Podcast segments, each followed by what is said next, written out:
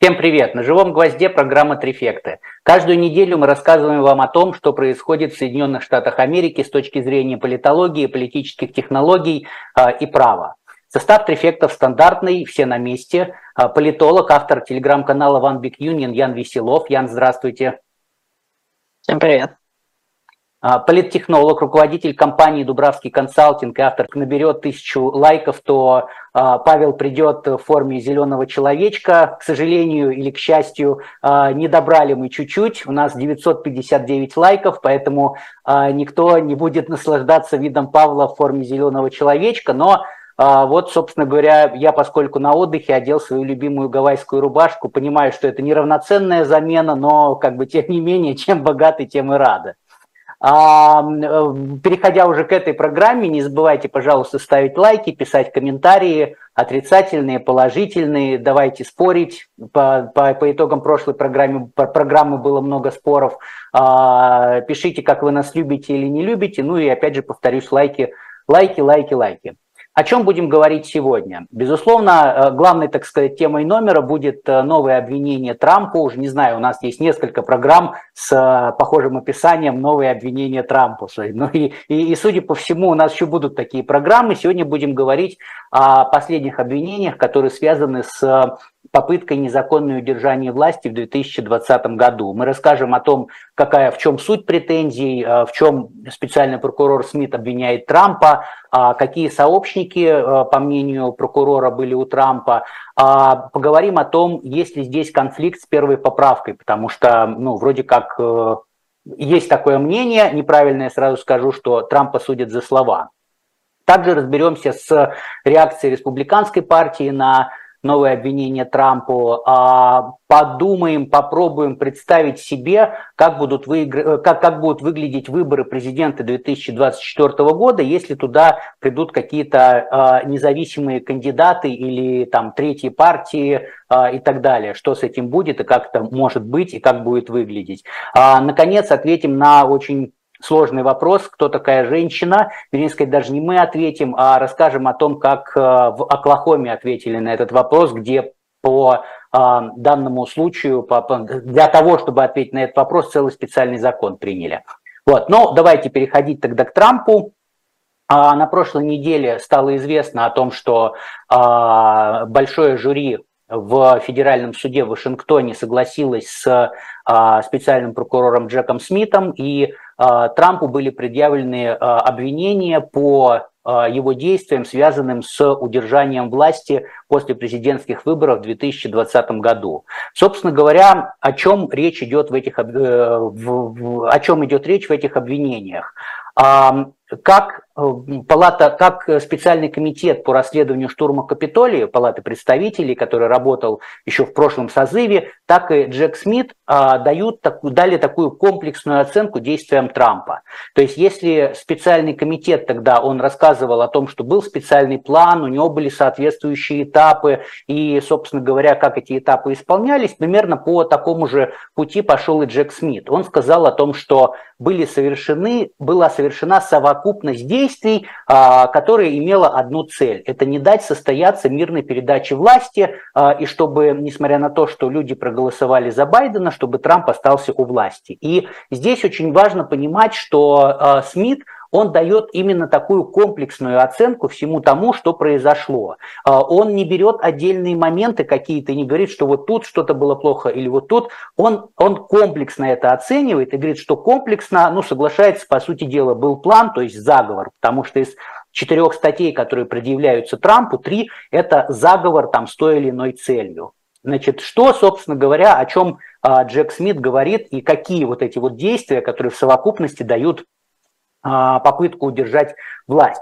Ну, во-первых, а, как бы фундамент всего – это ложные заявления о фальсификации. При этом Джек Смит говорит о том, что а, эти заявления были не просто ложными, то есть они не соответствовали объективной реальности, но и сам Трамп и его сообщники знали о том, что эти обвинения ложные. В обвинительном заключении большое количество э, место уделено именно доказыванию вот этой вот заведомости, что все знали о том, что э, выборы проиграны и фальсификаций не было, но все равно продолжали, собственно говоря, что-то с этим делать и говорить о том, что фальсификации были. Что, собственно говоря, продолжали делать? А, ну, во-первых, это требовать у официальных лиц в Штатах не принимать ко вниманию результаты выборов. То есть, по сути дела, да, есть голосование, народ сказал, значит, мы голосуем за Байдена, после этого э, Трамп приходит и его сообщники к э, каким-то официальным лицам в Штатах, главным образом в колеблющихся Штатах, там, где э, спор между, там, ну, разница в голосах между Трампом и Байденом была минимальной, и говорят им о том, что так, вот вы не смотрите на то, что э, какие там результаты голосования, вы не смотрите на то, что мы суды проиграли, мы все равно выиграли. А, на голосовании, поэтому принимайте соответствующие действия. То есть это первое из действий. Дальше был большой план, мы говорили, по в прошлой программе по Мичигану, по фейковым выборщикам. Так вот, Мичиган это только один штат, где были фейковые выборщики. В других штатах они тоже были, а, или, или они собирались и что-то там делали, или собирались а, что-то делать, но а, было отдельное направление работы по организации этих фейковых выборщиков, то есть, несмотря на то, что по результатам голосования выиграли выборщики Байдена, тем не менее, выборщики Трампа все равно собирались и э, подписывали какие-то документы для того, чтобы э, сделать вид, что нет-нет-нет, все равно победил у нас Трамп. А дальше еще одно из направлений действий незаконных, о которых упоминает Минюст, это оказание давления на сам Минюст а, через а, попытку а, сделать вид, что Минюст нашел или ищет доказательства фальсификаций. Хотя на тот момент Минюст уже провел свои проверки, уже а, по всем фактам сказал, а, уведомил Трампа о том, что нет, у нас нет никаких доказательств фальсификаций. Все равно Трамп продолжал настаивать, чтобы Минюст говорил о том, что фальсификации есть, или хотя бы о том, что мы ведем проверку этих фальсификаций. И отдельно Трамп пытался через а, Джеффри Кларка, сотрудника Минюста, даже добиваться писем, которые бы Минюст написал, и потом эти письма можно было бы использовать как раз для оказания давления на официальных лиц штата, говоря о том, что вот смотрите, Минюст проводит проверку, на самом деле, значит, э, нарушения были и так далее и тому э, подобное. Отдельно э, Джек Смит описывает процедуру давления на Пенса, и логика этого давления была в следующем. А, значит, что должен был сделать Пенс 6 января 2020 года и в конце концов сделал это? Он должен был а, выступить эм, таким главным лицом на процедуре, которая называется сертификация выборов. То есть что он делает? Ему дают конверт с голосами тех самых выборщиков, он открывает и говорит, от штата такого-то столько-то голосов в пользу такого-то кандидата потом берет следующий, и вот так он поступает со всеми, со всеми конвертами, потом считаются голоса. И Трамп требовал от Пенса, чтобы тот не а, сертифицировал выборы, чтобы он в какой-то момент сказал, нет, я не буду значит, сертифицировать выборы, потому что у меня есть подозрение, что были фальсификации, а, поэтому давайте откладываться, я не хочу сейчас это делать. То есть и Пенс говорил о том, что нет, подождите, в Конституции написано, что я сертифицирую выборы, там не написано, что я могу их отложить или поставить на паузу, или не сертифицировать. У меня церемониальная роль. Я получил конверт, открыл, объявил. Потом все посчитали, я объявил, что победил такой-то. Все, больше я ничего делать не могу. Так вот, против Пенца была целая такая Компания развернута, и в обвинительном заключении подробно это все описывается. Ну и как такой апофеоз всей этой деятельности а, специальный прокурор называет штурм Капитолия 6 января 2021 года, когда там и пострадали люди, и а, был, был нанесен вред э, имуществу, и, собственно говоря, было, самое главное, была прервана сессия совместная Конгресса, на которой происходила та самая сертификация. То есть это вот Джек Смит оценивает это все вместе как единый план, а, который был направлен на одно – не дать войти а, не, не дать получить власть новому президенту Джозефу Байдену, который был избран законно, но при этом удержать власть у Трампа, который проиграл и знал о том, что он проиграл. Значит, когда Джек Смит выступал в с пресс-конференции и говорил о том, что э, объявлял о том, что вот им предъявлены новые обвинения, бывшему президенту, он сказал, что если у вас есть какие-то сомнения, если вы хотите знать больше, пожалуйста, прочитайте обвинительное заключение. И действительно, в обвинительном заключении на 45 листах очень подробно описаны все действия, которые предпринимал э, Трамп и его сообщники, которые сейчас прокуратура им э, вменяет. Я у себя в канале выкладывал такой машинный перевод а, если вам интересно, поищите, а, я переводил его, соответственно, ну, формально чат GPT его переводил на русский язык, а, почитайте, там есть очень много всего интересного, но пересказывать у нас, к сожалению, подробно времени нет. А что конкретно предъявляют Трампу вот в этом новом обвинении? Там четыре обвинения, Первое обвинение – это сговор для совершения преступления против Соединенных Штатов. Да, то есть, как бы, ну вот сговор, вот все, что я сказал, это и есть сговор для того, чтобы а, не передавать власть, оставить ее у себя. Дальше, следующий пункт – это сговор с целью воспрепятствования официальной процедуре. То есть, если вы помните, я упомянул, что Пенс как раз он э, был на процедуре сертификации, э, по этому поводу собиралась совместная сессия Конгресса, и получается, что вот этой процедуре сертификации выборов Трамп и его сообщники пытались помешать. Э, поэтому это отдельная статья. А, также еще одна статья, это, собственно говоря, э, то есть первая, вот вторая статья это сговор с целью помешать официальной процедуре, а э, третья, получается, это воспрепятствование официальной процедуре, то есть отдельно идет сговор, отдельно действие против процедуры. Ну и, наконец, а, Джек Смит решил использовать э, старый закон, еще который был принят э, после отмены рабства и был направлен на то, чтобы значит, дать больше прав а, чернокожим голосовать и не допустить противодействия голосованию. Эта статья называется «Сговор с целью нарушения прав». То есть э, там Джек Смит говорит о том, что у любого проголосовавшего за Байдена есть право, чтобы его голос был подсчитан. И получается, что когда Трамп и его соратники или сообщники, э, тут зависит от вашей точки зрения, а они пытались что-то сделать, чтобы эти голоса не были посчитаны, собственно говоря, это и есть вот этот сговор с целью нарушения прав. Дело находится в федеральном суде в Вашингтоне. А, значит, э, следующее заседание, там будет Трамп не под арестом, прокуратура даже не пыталась его арестовать, он находится под собственным поручительством, а, ну, там ему запрещено нарушать закон, то есть такие достаточно стандартные меры, никакого залога или э, чего-то подобного нет. На 28 августа назначено очередное заседание, скорее всего, 28 августа мы узнаем о том, когда этот суд может начаться. Ну, пока же там идут процессуальные, процессуальные споры, а, там, бриф-конференции и так далее. Но, как бы, во всяком случае, обвинение предъявлено, будем дальше следить за этим делом. А, Ян, э, что-то хотите добавить к, с точки зрения именно а, содержания, потому что мы отдельно поговорим еще про сообщников и про первую поправку, но пока на, по, по поводу содержания обвинения, там, по форме обвинения, по действиям. Да, спасибо, Игорь. Я бы, во-первых, отметил, что обвинение по вот этому последнему пункту, по этому достаточно старому закону, который еще иногда называют законами Кукурсклана, потому что это было связано с тем, что Кукурсклан мешал как бы избирательным реализации избирательных прав афроамериканцев, но позже этот закон уже расширили, и он использовался в том числе для преследования, например, вбросов бюллетеней. Вот, и для друг, друг, другого мошенничества или манипуляции на выборах. Вот. Во-вторых, э, вот эта идея с фейковыми выборщиками, нужно понимать, что это не какие-то стихийные сторонники Трампа, которые собрали в Штатах, такие вот э, мы как бы по-другому сделаем. А Смиту в своем обвинении он пишет о том, что это была целенаправленная деятельность именно компании Трампа, то есть они придумали эту идею, они начали подбирать людей, которые это сделали бы, начали подбирать адвокатов, которые могли бы это все юридически сопровождать. При этом они понимали четко, что это незаконно.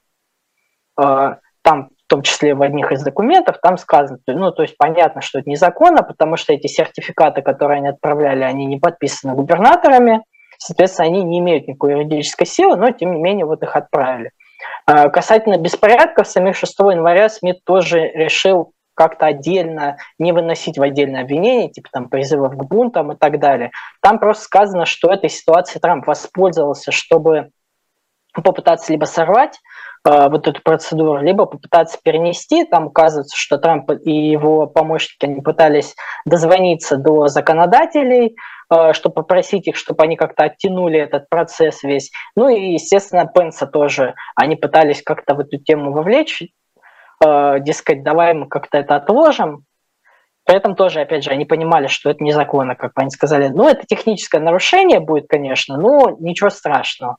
Вот. И еще последний пункт. Э, тоже иногда вот такой тезис есть, что какой-то очень сложный план, э, нереалистичный и, в общем, не исполнился, ну, типа чего-то такого. Э, ну, понятно, что план действительно очень сложный и малореалистичный, потому что он требовал, чтобы очень многие люди сотрудничали. То есть в Минюсте должны были открыть расследование. Республиканцы в Штатах должны были пытаться как-то э, процесс утверждения результатов выборов э, заблокировать или попытаться пересмотреть. Губернаторы тоже должны были подключиться. Потом уже республиканцы в Конгрессе должны были оспаривать. Ну и Пенс должен быть. То есть очень много как бы компонентов, все должно было сложиться, чтобы это сработало.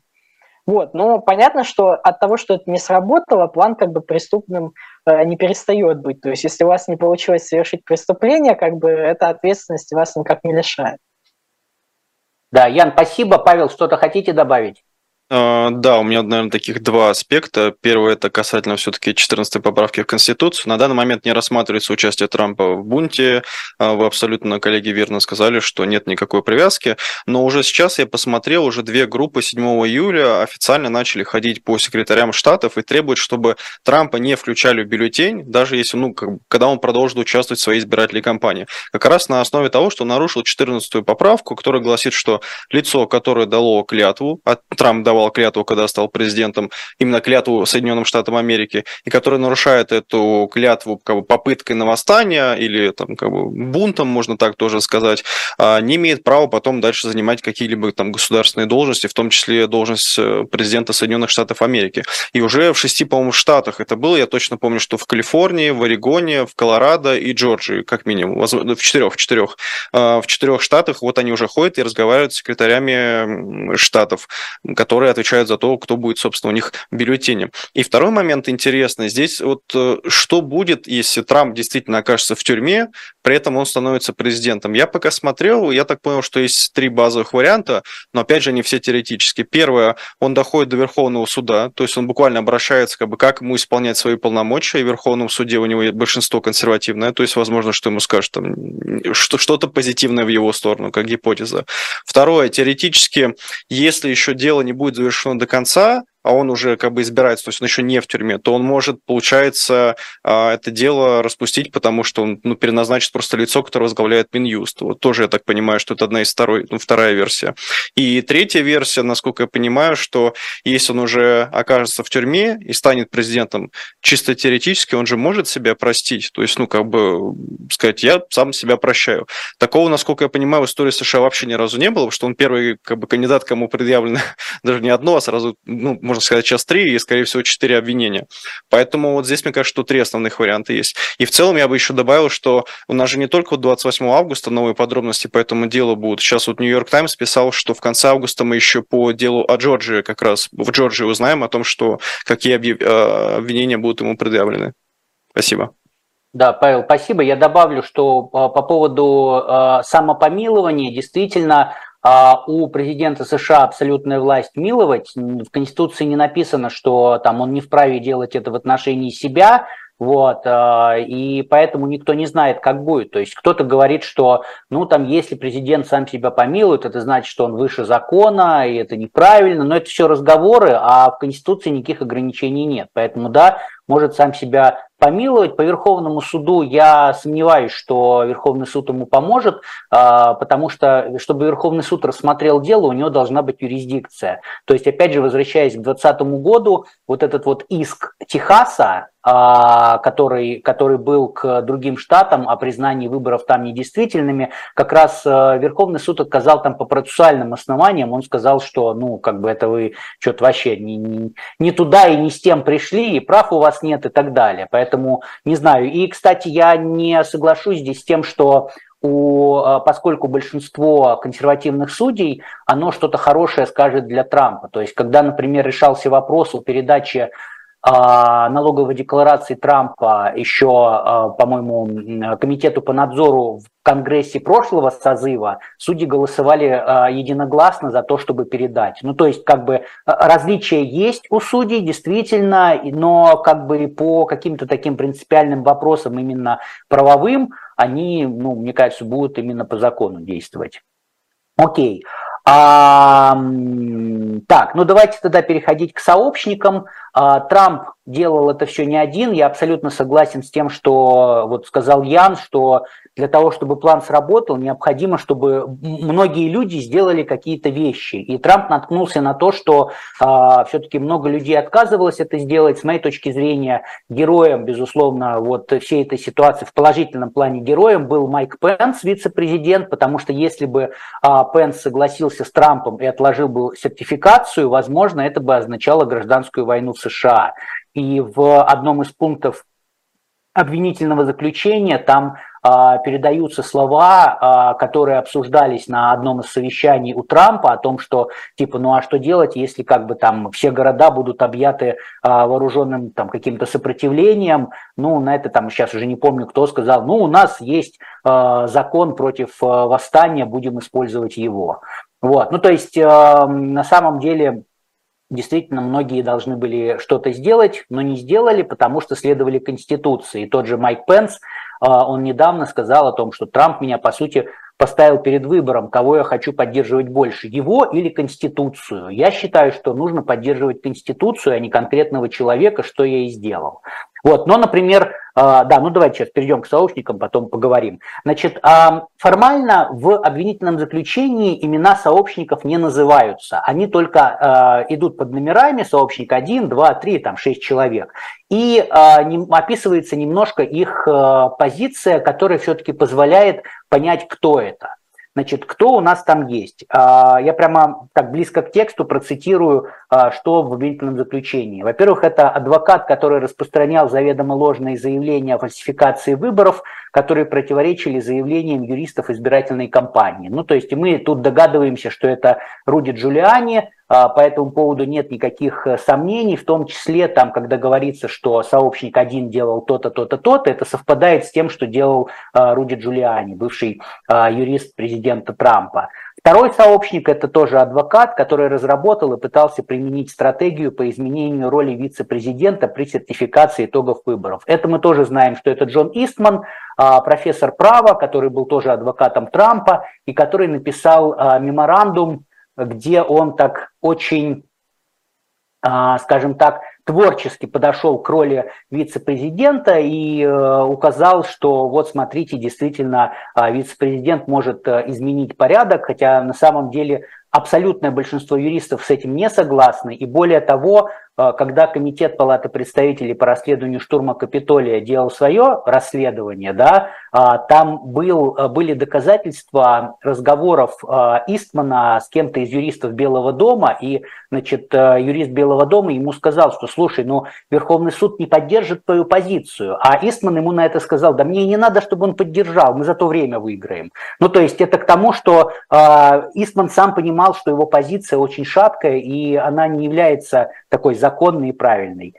А, третий а, а, сообщник – это адвокат, который, который распространяла безосновательные а, доводы о фальсификациях, которые сам Трамп называл в частных разговорах сумасшедшими, крейзи, но при, при этом продолжал распространять сам Трамп эти, эти доводы. Э, значит, это Сидни Пауэлл, которая действительно, она, ну реально, она там несла такую достаточно сильную ахинею, что а, там и каким-то образом Уго Чавес участвовал в создании этих машин для подсчета голосования, потому что код использовался в Венесуэле, чтобы Уго Чавес выигрывал. Ну, в общем, это реально сумасшедшие были теории, и это показательно, что даже внутри команды Трампа и сам Трамп сами понимали, что это сумасшедшие теории, сами называли их сумасшедшими, но при этом продолжали распространять.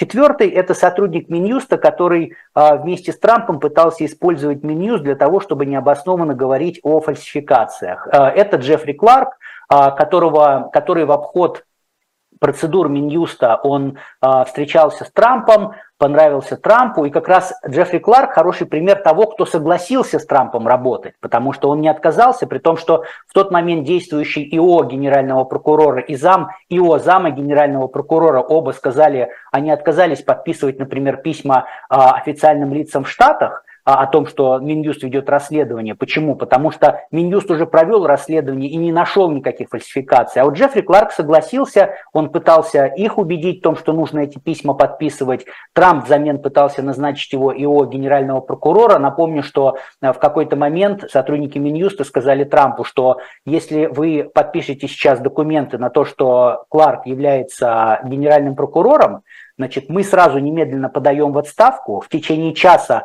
уходят десятки людей э, в федеральном Минюсте, в течение суток уходят сотни людей из а, вообще всей, всей структуры Минюста по всем США.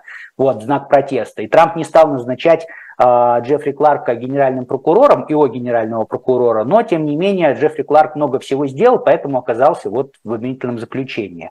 А пятый – это адвокат, который осуществлял план, план, связанный с фейковыми выборщиками, да, то есть тот, кто координировал, придумывал, а, подбирал людей и так далее. То есть сначала было непонятно, но сейчас вроде как все сходятся, что это Кеннет Чесбра, а, юрист из Техаса, который, собственно говоря, все это курировал. Ну, тут тоже э, сомнений нет. А вот с шестым а, с шестым сообщником загадка. То есть про шестого сообщника сказано, что это политический консультант, осуществлявший план, связанный с фейковыми выборщиками. Но кто это конкретно, никто не знает. А, на самом деле такая шарада, которая уже там почти вот неделю ходит по а, всему Вашингтону и там э, в соцсетях, и никто не может решить, кто это. Есть разные, разные версии. Я склоняюсь к версии, что это Роджер Стоун, а, многолетний соратник Трампа и такой оперативник республиканской партии.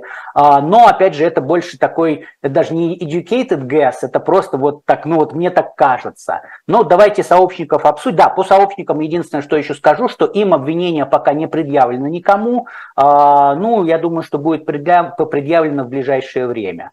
Вот, давайте пройдемся по сообщникам. Ян, что-то хотите добавить про них?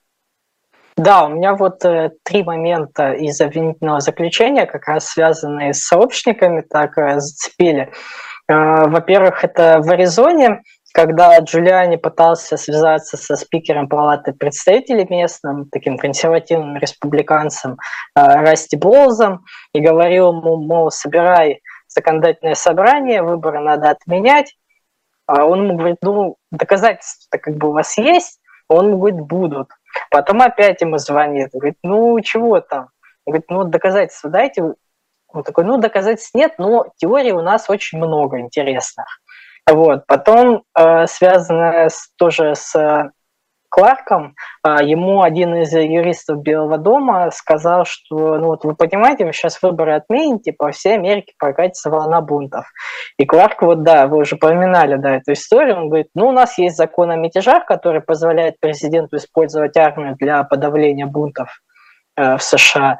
Вот как бы будет чем заняться. И похожая тоже история была про Джона Истмана, ему тоже юрист Белого дома э, Хершман говорил, мол, вы что делаете, бунты будут по всей стране, а Истман так, знаете, очень поэтично сказал, что ну вот в нашей истории бывают периоды, когда насилие необходимо для защиты республики, ну, дескать, вот ничего э, страшного. То есть как бы, понятно, что вот люди немножко уже в таком э, состоянии находились, что как бы, ну, пусть бунты будут, будем подавлять, ничего страшного. Да, спасибо, Ян. Добавлю, что Хершман еще это, это вообще это мой, мой, так сказать, герой, потому что он, у него очень э, своеобразная манера говорить, и когда его допрашивали, когда его допрашивала комиссия вот это по расследованию штурма Капитолия, э, он вспоминал, я сейчас уже не помню, то ли Кларку, то ли Истману, он после 6 января сказал, слушай, тебе нужен охрененно хороший э, юрист по уголовным делам теперь. Вот. Павел, что-то хотите про сообщников добавить? Э, совсем э, кратко, наверное, я тоже считаю, что, скорее всего, это Роджер Стоун. Еще есть версия, что это Стив Беннон все-таки. Но здесь какая особенность у Роджера Стоуна формально? В 2020 году он не был официальным помощником, то есть он никак не участвовал при штабе. Он был таким внештабным советником, политконсультантом. И здесь вот на самом деле очень тонкая грань, потому что как бы это такое, может, я сугубо в свою профессию ухожу, это мало кому будет интересно, но как бы где эта грань, где вы оказываете как бы профессиональные услуги, которые приводят к чему-то, и как вы несете потом за это ответственность. То есть я знаю, как вот в США, например, а, если у тебя юридический договор есть, ты как юрист оказываешь услуги, с тебя потом могут спросить, как бы понимая, что вот ты советовал конкретно это, сделал то-то, в суде выступил так. То как бы с политконсультантами чуть сложнее, потому что нет как бы публичных записей, что там конкретно Роджер Стоун советовал. А почему еще Стив Беннон предполагается? Потому что, по-моему, помните вот этот 800-страничный документ по поводу событий 6 января? Там есть из аудиозаписи Стива Беннона с какими-то китайскими то ли союзниками, ну, я не знаю, как это правильно характеризовать, то ли бизнес-партнерами, а, запись, которая расшифровывается буквально так, по-моему, это было за месяц или чуть ли не за два месяца, то ли август, то ли там сентябрь, где Стив Беннон под запись говорит, что Трамп не будет признавать итоги выборов. То есть, ну, как будто, по сути, один из там ближайших помощников Трампа об этом заявляет открыто. И, возможно, возможно, что вот как раз Стива Бенна рассматривает, хотя он там уже отошел на самом деле в те времена как бы на второй план, но и как бы Роджер Стоун тоже не был как начальником штаба, он не был там, а, там executive chief, вот никем не был, то есть по сути человек со стороны. Поэтому мне кажется, вот где-то вот, вот эти, наверное, две фигуры, но вдруг, э, как бы я не удивлюсь, вдруг это будет э, этот самый, забыл, правда, его фамилию, у него интересная фамилия, чувак, который в 2016 году у Трампа соцсети возглавлял, а в 2020 году вроде как стал официально начальником начальником штаба или замначальника штаба. В итоге он сошел с ума, насколько я помню, у него был нервный срыв, полиция к нему приезжала, он с дробовиком угрожал своей жене. Вот, а потом, кстати, вел нормальную компанию, то есть как бы пережил, не знаю, там в рехаб съездил, возможно. Возможно, это он третий, и мы просто про него не знаем, он как такой серый кардинал. Ну, посмотрим. Да, будет, будет интересно подвести итоги. А, но а, и еще последнее с точки зрения такого около юридического юридического обсуждения обвинения Трампа – а, очень много сейчас говорят о том, что а, Трампа, по сути, преследует за слова. И даже его адвокаты говорят о том, что это нарушение первой поправки, Трамп свято верил в то, что, его, что а, он выиграл, о том, что были фальсификации, и да, там кто-то из юристов говорил, что фальсификаций не было, но кто-то говорил, что фальсификации были, и Трампу нельзя предъявлять претензии за то, что он говорил. Но здесь особенно нужно сказать, что даже сам Джек Смит это понимает, и в самом обвинительном заключении там написано о том, что да, а, у Трампа есть полное право говорить, что он считает нужным, и у него есть право даже врать. Никто ему этого права не лишает. И смысл претензий не в том, что Трамп говорил, а в том, что Трамп делал и к чему готовился. Потому что одно дело просто говорить о том, что у меня украли выборы, а, с другой, а, а другое дело это искать фейковых выборщиков для того, чтобы удержать власть. И, например, действие с фейковыми выборщиками, оно ну никак первой поправкой а, не покрывается, потому что, а, ну, ну как бы, простите, это нужно найти людей и сказать им, а давайте мы сейчас подпишем с вами там а, документы, которые не соответствуют действительности и, и так далее. Это ну, ну никак это уже не речь. Более того, как э, Вильям Барр, это прокурор э, при Трампе, он сказал в одном из интервью недавно о том, что типа, ребята, Конспираси, ну, сговор, это всегда речь. Нельзя сговориться совершить преступление э, без того, чтобы там коммуницировать кому-то с кем-то. Поэтому всегда будет в конспираси, в сговоре всегда будет э, слово, какое-то свобода, там, э, слово письменное, устное и так далее. Но это не значит, что как только у нас возникает сговор, сразу это все защищается первой поправкой. Первая поправка не, не, не защищает совершение преступлений. Ну и поэтому, собственно говоря, здесь я не вижу а, того, что для Трампа это будет простое дело, и ему достаточно будет только доказать, что он сам свято верил а, в то, что фальсификации были, и он выиграет. При том, что Джек Смит-то тоже не дурачок, и в обвинительном заключении очень много места и времени уделено именно доказыванию тому, что Трамп сам знал, что он проиграл. Ян, хотите что-то добавить про э, свободу слова Трампа да, тут нужно понимать, что еще там в 60-х, когда было вот это известное дело Нью-Йорк Таймс против Салливана, тогда Верховный суд сказал, что э, если, ну, это относилось к делам о клевете, что э, никакая первая поправка не защищает слова, если они заведомо ложные, как бы с умыслом какой-то вред нанести. Вот. Ну и кроме того, в 2008 году тоже было такое дело Соединенные Штаты против Уильямса, и там Верховный суд однозначно сказал, что любые предложения а, поучаствовать в незаконной деятельности, они категорически исключают э, защиту первой поправки. То есть если вы человеку говорите, я вот э, я предлагаю 50 тысяч долларов за то, чтобы ты кого-то убил, как бы вас могут за это привлечь. Как бы формально вы ничего не сделали, вы только сказали. Вот. Ну и кроме того, понятно, в США тоже часто проблема была вот итальянская мафия и любая вообще организованная э, преступность, когда ну вот есть люди низовые, которые непосредственно преступления совершают, а есть люди наверху, которые команды только отдают. И иногда даже команды отдают в таком как бы немножко замаскированном виде, не говорят, что нужно там кого-то убить, а просто говорят, ну вот хорошо бы порядок навести и разобраться. Вот. Но тем не менее таких людей тоже привлекали э, именно вот на основе э, того, что они такие команды отдавали, и эти люди, как бы, если пытались э, как-то настаивать на то, что первая поправка защищает э, их, позволяет им такое говорить, ну вот в суде это как не прошло. Спасибо, Ян. Павел, хотите что-то добавить?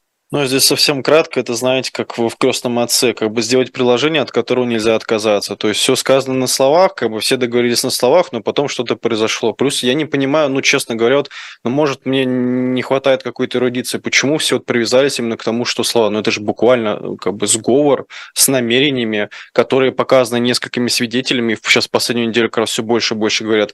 Более того, недавно там адвокат Трампа, по-моему, по одному из его дел тоже оговорился, сказал публично буквально цитату президента на Fox News, причем он сказал, или Fox 17, что э, там цитата, э, давайте попробуем план Д, как бы еще раз перепроверим результаты выборов, мы как бы ничего не нарушаем. Ну, то есть он фактически доказывает, что это было и намерение, и желание, и более того, предложение. Плюс, ну, насколько я помню, как бы, по-моему, когда там инаугурация 3 января у нас происходит, соответственно, до 3 января Трамп все равно был в, как бы, в качестве президента. То есть это не просто человек, который, там, не знаю, ваш сосед вам сказал, слушай, пойдем там не будем, короче, мусор, где положено выбрасывать, давай на лестничной площадке, раскидаем его, будем э, в нем купаться. Ну, как бы нет, вам говорит действующий президент США, что давайте рассмотрим такие варианты, мне нужно такое решение, мне нужно такое решение. И мне здесь кажется, что ну, там любой человек, который работает в политической сфере, он понимает, насколько вот это как бы предложение, насколько оно жесткое, насколько оно определяет твою политическую карьеру. Это говоря вот о политконсультантах и вообще в целом о там, сотрудниках того же самого Минюста, хотя к их чести, как бы к их э, достоинству они отказались как бы идти на поводу у Трампа, там подписывать все эти письма. И плюс, опять же, у нас правильно делал в Джорджии, где у нас есть запись, где Трамп звонит и говорит, дайте мне еще там 11 тысяч чем-то голосов. Ну, то есть я не знаю, вот почему прям все привязались к тому, что это слова, вот я не понимаю. То есть для меня это прям именно дело, это действия, это факты. Ну, посмотрим, как бы, то есть, возможно, там Трамп сможет отыграться, ничего не будет. Я как бы здесь не юрист, не могу сказать. Но в целом для меня это выглядит как прям, ну, вот реально план разработанный, просто он не удался. Вот и все. Да, Павел, спасибо. Да, по, по, по поводу присяжных еще скажу, что а, в американских федеральных судах виновность лица должны признать 12 присяжных единогласно. То есть здесь на самом деле у Трампа а, и его адвокатов ну, задача такая, что а, хотя бы одного присяжного смутить, если не будет единогласного признания вины, это означает дедлок или тупик а, когда назначается новый, новый судебный процесс. Или же все 12 присяжных должны единогласно признать человека невиновным. Ну, то есть вот три, три исхода, а, посмотрим, как бы, может быть, то, что говорят сейчас юристы Трампа и сам Трамп, это такая попытка уже сейчас воздействовать на а, присяжных, чтобы они, значит, думали о том, что нет, это всего лишь свобода слова. Окей, с содержанием мы тогда закончили. Павел, расскажите, пожалуйста, а как в республиканской партии восприняли обвинения к Трампу? Спасибо, Игорь. На самом деле замечательно ключевой вот такой нарратив, там, лейтмотив, э, который обсуждали республиканцы, заключался в следующем. Э, смотрите, там вот Байден, и вот у него проблемы, и мы сделали расследование, 20 компаний нашли, деньги Китай дает ему деньги, почему не обсуждаем Байдена? То есть, если совсем упрощенно, вот буквально к этому. Кевин Маккарти у себя там в Твиттере разразился постом на почти 4 миллиона человек, там 8 тысяч ретвитов, 1900, 1900 цитат, то есть, действительно хорошо разошелся пост том, что как бы вот смотрите, мы занимаемся делом Байдена, они нам как бы занимаются там делом Трампа. И в целом нарратив он заключается, ну, он сводится к следующему, что в то время, пока мы находим важную информацию о Байдене, причем как старшим, так и младшим, республиканцы, ой, извините, демократы в это время отвлекают внимание от республиканцев э, вот как раз э, Дональдом Трампом и одним из его дел. Хотя вот ситуация с Трампом и все его дела, ну, мы знаем расписание, календарь есть заранее, там мы еще год назад знали, что примерно в эти сроки будет. Так же, как мы знаем, что одно из дел там по обвинению будет в марте рассматриваться, второе мая 2024 года. Все. Ну, то есть можно, конечно, сказать, что 24 в марте 2024 года и в мае будут опять две какие-то продуманные политтехнологические социальные технологии, которые приведут к тому, что, ой, а мы не знали, вот сейчас Трамп, ну, блин, ну, извините, ну, заранее календарь есть, то есть все буквально понятно. Поэтому в целом э, республиканцы высказывались так. Единственное, кто высказывалось скажем так, нейтрально, это Ники Хейли, она сказала опять то, что она говорила, вот, наверное, говорит последний месяц, то, что драму Трампа пора забыть, что республиканская партия должна идти дальше. Пожалуйста, забудьте про то, что с ним происходит, хватит. Мы на дебатах, что тоже будем обсуждать с вами все уголовные дела Трампа, а если он не придет, мы тоже будем их обсуждать. А Вивик Рамасвами сказал так, что, честно говоря, даже несколько раз переводчика воспользовался, потому что очень тяжело было мне понять, вот, опять же, наверное, к моему стыду. Он сказал так, что сейчас попробую сформулировать, как бы то, что делает сейчас Министерство юстиции, это не преступление, но это плохо. Но если это плохо, то как бы это может быть и преступлением. Ну, то есть что-то вроде такое. То есть он не дал как бы ответа и за, и нет. Я немножко как бы, неправильно цитирую, но вот смысл примерно такой. То есть он не сказал, что это плохо, но не сказал, что как бы это окей. Он сказал, что ну, какой-то спорный, не знаю, такой, я бы сказал, такая древнеиндийская мудрость на самом деле, там, Бадхисатвом буквально звучит в его устах. Вот. Если же мы говорим про Крис Кристи негативно, и Аса Хатчинсон тоже, это кандидат в президенты, очень негативно негативно сказали, что 6 января это ужасно, он должен э, как бы, понести за это наказание. Майк Пенс, э, по-моему, вот второй раз позволил себе публичную критику в отношении Дональда Трампа, снова напомнил про свою цитату Конституции или Дональд Трамп, и вот Игорь у себя в канале выкладывал, выпустил уже мерч, что как бы слишком честный вот про себя, потому что в материалах дела как раз было сказано, что так его Трампа характеризовал. А в целом все равно республиканцы, как мне показалось, ну, по крайней мере, вот по соцсетям, что я смотрел, задают вопросы про Байдена. И как бы, с одной стороны, действительно, ну, кейс с Байденом происходит, он интересный, я за ним слежу больше, но с другой стороны, здесь уже третье обвинение, это обвинение в фальсификациях. Более того, насколько судьба повернулась Дональду Трампу другой стороной и сказала, что вот смотри, ты говорил фальсификации 20 год, 23 год, посмотри вот эти документы, вот тебе, пожалуйста, распишись, приходи к нам на суд. Поэтому в целом реакция так, была такая, но опять же, вот как бы такое, знаете, политехнологическое. Я понимаю, что в целом как бы людям а, свойственно м- смотреть за политиками, переживать за ними, включаться в их судьбу. Как вот мы там знаменитости любим, каких-то актеров и так далее. Вот здесь я вижу, что если по Байдену за него заступается демократическая партия с позиции, что это что-то, что может противостоять Трампу, и в целом как бы это наш кандидат. Ну, не столько вот именно за персону, сколько вот за институт, наверное, президентства, который сейчас олицетворяет Байдена. То есть с республиканцами я вижу, что это действительно, особенно мага, мага-республиканцы, это прям такой сильный фанатизм, это поиск лидера какого-то, который нужен. мне кажется, что в этом ошибка, что республиканская партия, несмотря на то, что Трамп реально может, на самом деле, теоретически победить э, Байдена, никто это не исключает, потому что опять битва двух антирейтингов, а, то опять же, как бы, мне непонятно, почему не отойти немножко от него. Но, возможно, здесь какие-то аспекты, которые просто не чувствуют именно в американском дискурсе. Если же говорить о социальных опросах, то социологических, извините, вопросах, то 52% республиканцев сказали, что они не будут голосовать за Дональда Трампа, если он э, ну, рискует оказаться в тюрьме, либо во время кампании окажется в тюрьме. И, по-моему, сейчас это такой, ну, самая большая цифра, то есть это уже больше половины, причем внутри республиканского электората. Да, спасибо, Павел. Ян, добавите что-то? Да, там еще 43% сказали, что не будут голосовать, если даже не посадят, просто если признают виновным по уголовному преступлению, а тех, кто готов голосовать, там, по-моему, 35 и 28 было а, в таких случаях, то есть ну, достаточно а, немного.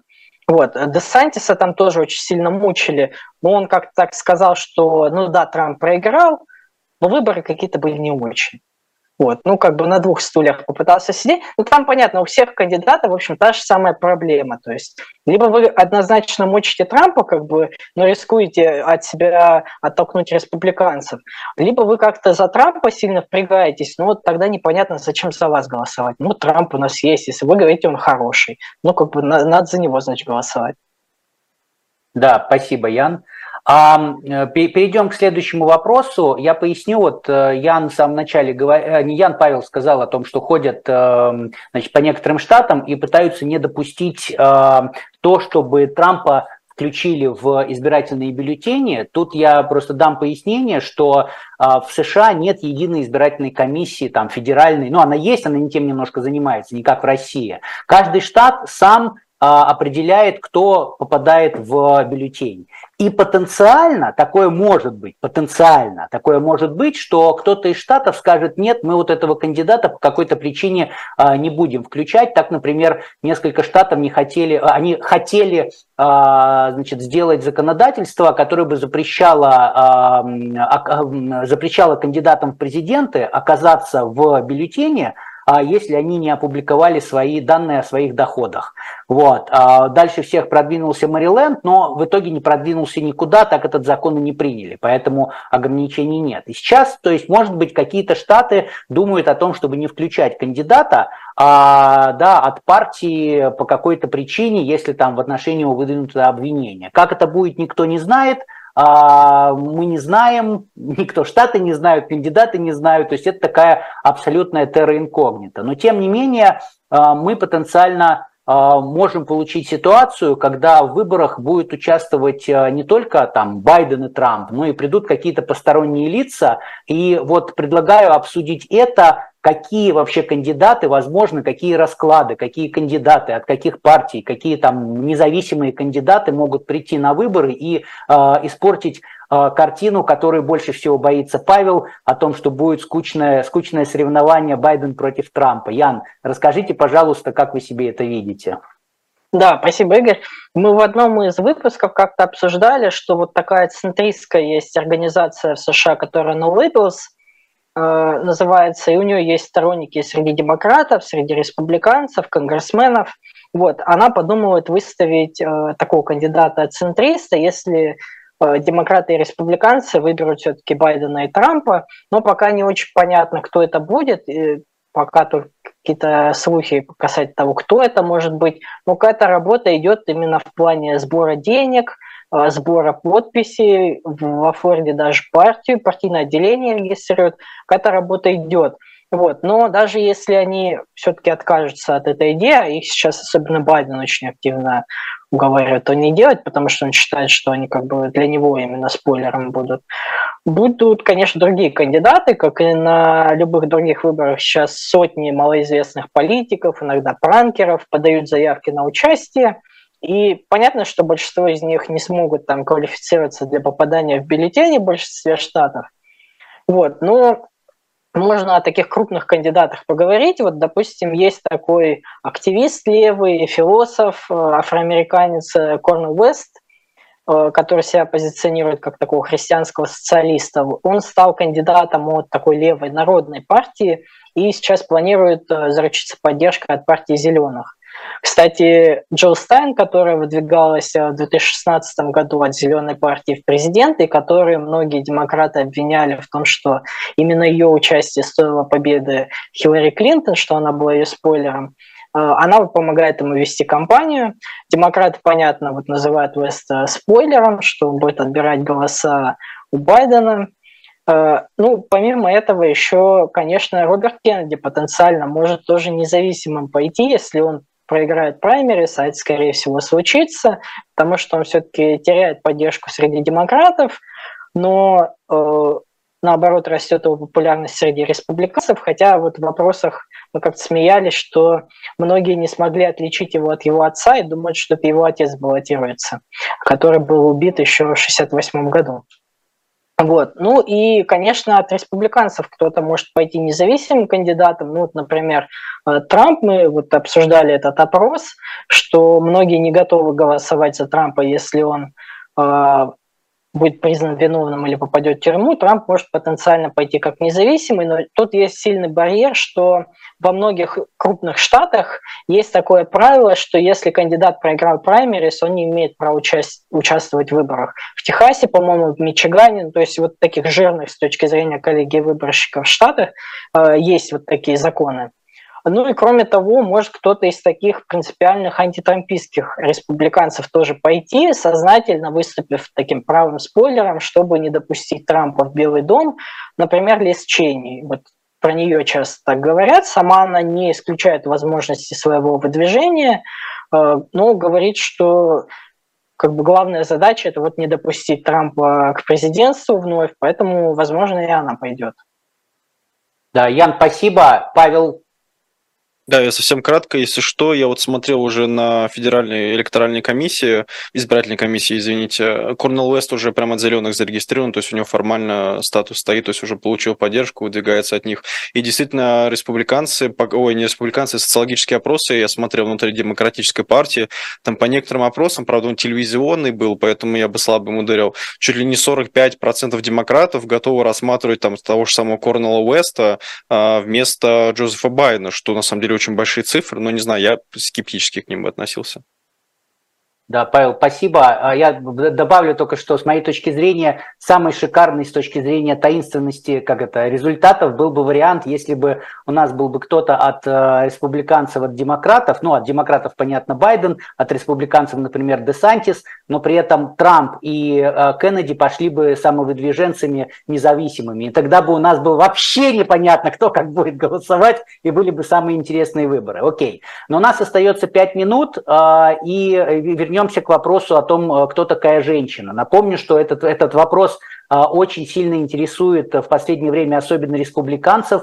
Например, на слушаниях по в Сенате, в Федеральном Сенате о назначении судьи Джексон на а, должность судьи Верховного суда, одна из э, сенаторок спросила ее, кто такая женщина. А, судья Джексон уклонилась от ответа на этот вопрос, и ее за это потом очень шпыняли о том, что ну как так, судья целого Верховного суда не знает, кто такая женщина. Но вот выяснилось, что в Оклахоме для того, чтобы понять, кто такая женщина, женщина, пришлось принимать целый закон. Павел, расскажите, пожалуйста, что там в Оклахоме произошло и зачем это нужно, и главное, кто такая женщина все-таки? Хорошо, Игорь, спасибо. Я единственное забыл вот к прошлой теме. Главный кандидат, которого должна бояться Америка и весь мир, это Джо Экзотик, который сейчас король тигров. Если помните Netflix, он как раз избирается от демократической партии. То есть он будет участвовать, ну, как бы попытается участвовать в этой кампании, находясь, между прочим, в заключении. Так что вот очень интересный кейс и немножко отсылки к Дональду Трампу. А, что касательно женщины, то тут, скорее всего, ну, эта тема настолько актуальна, что вот с Daily Wire журналист Мэтт Волш недавно снял фильм «Что такое женщина?». Он хорошо разошелся, там были опять скандалы скандала, что его там на Амазон не пустили еще куда-то. И в целом, как бы, как мне показалось, губернатор штата Оклахома, вот Кен э, Стит, он подписал законопроект именно, чтобы ответить на этот вопрос. Согласно ему, этому законопроекту, который получил название «Женский биль о правах», женщина – это, секунду, прочитаю цитату, физическое лицо, являющееся женщиной. Извините. А мать – это женщина-родитель одного или нескольких детей. Родитель номер один. Ну, как бы буквально, ну, звучит так. Не, я, может, конечно, коряво перевел, но там буквально буквально, то есть там именно физическое лицо, я проверил, что тут как юридический термин, но физическое лицо, являющееся женщиной, то есть буквально. То есть там нет определения там наличия половых органов, не знаю, хромосом, то есть ничего такого нету. И в целом, как бы вот в своей риторике он э, объясняет, что принял этот э, законопроект по как бы двум большим темам. Первое, это чтобы был правильный сбор статистики с точки зрения, например, лечения, чтобы в штате понимали, что, там, не знаю, вот эти заболевания там женские, эти мужские, и правильно их могли анализировать, там, прогнозировать, ну, что-то такое. А остальные аргументы, они сводятся к тому, чтобы разделить отличить биологических мужчин от женщин, например, в шелтерах, то есть где женщины, насколько я понимаю, прячутся от абьюзивного, либо от, от харасмента, от таких вот проявлений, которые, ну, очевидно, идут от мужчин, наверное. Вот. А второе, это для того, чтобы был четкий юридический перечень лиц, тех, кто имеет, например, право на спортивные гранты, то есть чтобы, а, условно, там, ну, мужчина, который сделал себе операцию, поменял пол, не получал там гранты, которые ну, должны быть женщины, которые поступают в университет по, там, по спортивным своим достижениям. Ну и в целом целом там а, очевидно вот эти аргументы про там разные раздевалки, чтобы никак не пересекались, ну и как бы вот такие в целом у него объяснения. Поэтому вот приняли законопроект, называется «Женский биль о правах». Определение я дал, как бы решайте сами, у меня мнения нет. Спасибо, Павел. Ян, хотите что-то добавить? Да, довольно забавно, что вот на фоне вот этого года и такой антиабортной кампании достаточно жесткой со стороны республиканцев решили такой бренд, знаете, феминистскую обертку немножко запаковать, вот женский билли о женских правах, типа звучит вообще классно, да, вот, но на самом деле, да, это как бы вот продолжение тоже вот этой во многом такой трансгендерной паники моральной, которая в США сейчас есть. И мне кажется, что ну, США это немножко такое ну, знаете, немножко ценностям свободы как-то противоречит. Вот давайте мы сейчас список всех гендеров запишем, как бы отделим, э, кто входит, кто не входит, кого не надо, выпишем. Ну и особенно для республиканцев, которые там вопрос государственного вмешательства в частную жизнь, там э, тоже это, наверное, как-то не сильно вяжется, но вот как бы есть культурная война, как бы, и тут проблема, что вот в отличие от других вопросов, в культурной войне есть стимул такой занимать максимально полярные позиции, и как бы никакой компромисс не искать. Да, Ян, спасибо. Ну, то есть, действительно, мне кажется, что тут республиканцы, они не столько защищают права женщин сейчас, сколько пытаются противопоставить что-то а, трансперсонам, да, и таким образом вроде как бы через защиту женщин, с одной стороны, как-то вот э, повлиять на трансперсон. Но посмотрим, как закон будет применяться. Э, это были трефекты на живом гвозде. Спасибо всем за внимание. Не забывайте про лайки, не забывайте про комментарии. С вами были э, Веселов, Дубравский и Слабых. Привет, до следующей недели. Всем пока. Всем до свидания. Пока-пока.